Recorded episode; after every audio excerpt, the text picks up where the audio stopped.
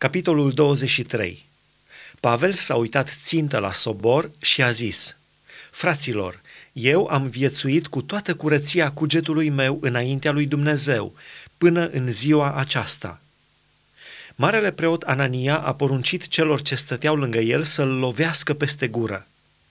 Atunci Pavel i-a zis, Te va bate Dumnezeu, părete văruit. Tu șezi să mă judeci după lege și poruncești să mă lovească împotriva legii. Cei ce stăteau lângă el i-au zis, Îți bați joc de marele preot al lui Dumnezeu? Și Pavel a zis, N-am știut, fraților, că este marele preot, căci este scris, pe mai marele norodului tău să nu-l grăiești de rău.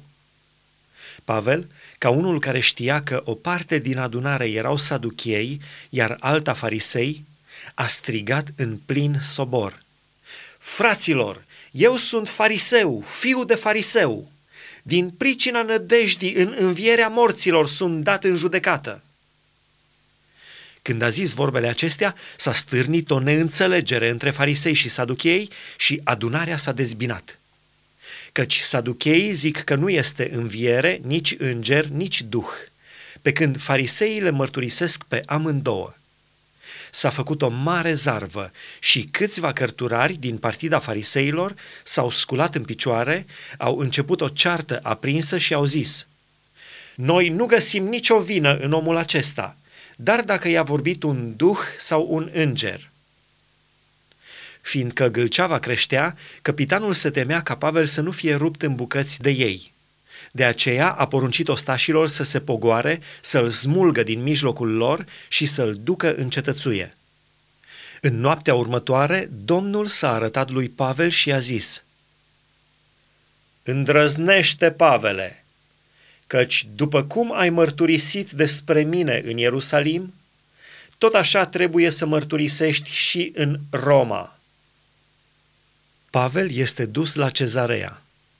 La ziua, iudeii au uneltit și s-au legat cu blestem că nu vor mânca, nici nu vor bea, până nu vor omorâ pe Pavel. Cei ce făcuseră legământul acesta erau mai mulți de patruzeci. Ei s-au dus la preoții cei mai de seamă și la bătrâni și le-au zis, Noi ne-am legat cu mare blestem să nu gustăm nimic, până nu vom omorâ pe Pavel.” Acum dar voi, împreună cu soborul, dați de știre capitanului și rugați-l să-l aducă mâine jos, înaintea voastră, ca și cum ați vrea să-i cercetați pricina mai cu deamăruntul. Și până să ajungă el, noi suntem gata să-l omorâm.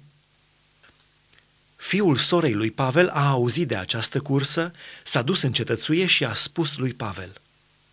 Pavel a chemat pe unul din sutași și a zis – du pe tinerelul acesta la capitan, căci are să-i spună ceva.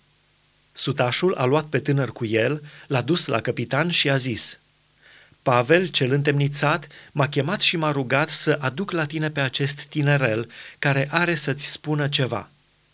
Capitanul l-a apucat de mână, l-a luat deoparte și l-a întrebat, Ce ai să-mi spui?"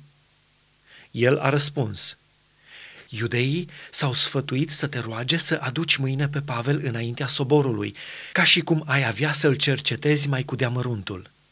Tu să nu-i asculți, pentru că mai mulți de patruzeci dintre ei îl pândesc și s-au legat cu blestem să nu mănânce și să nu bea nimic până nu-l vor omorâ. Acum stau gata și n-așteaptă decât făgăduiala ta. Capitanul a lăsat pe tinerel să plece și a poruncit să nu spună nimănui că i-a descoperit aceste lucruri.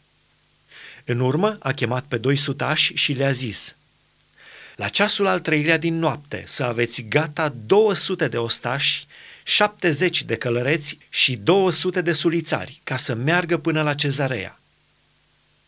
Le-a poruncit să aducă și dobitoace pentru Pavel ca să-l pună călare și să-l ducă sănătos și teafăr la dregătorul Felix.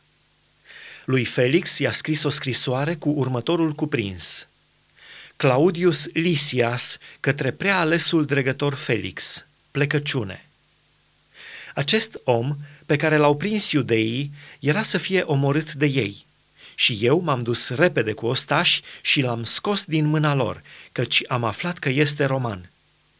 Am vrut să aflu pricina pentru care îl pârau și l-am adus înaintea soborului lor – Am găsit că era părât pentru lucruri privitoare la legea lor, dar că nu săvârșise nicio nelegiuire care să fie vrednică de moarte sau de lanțuri.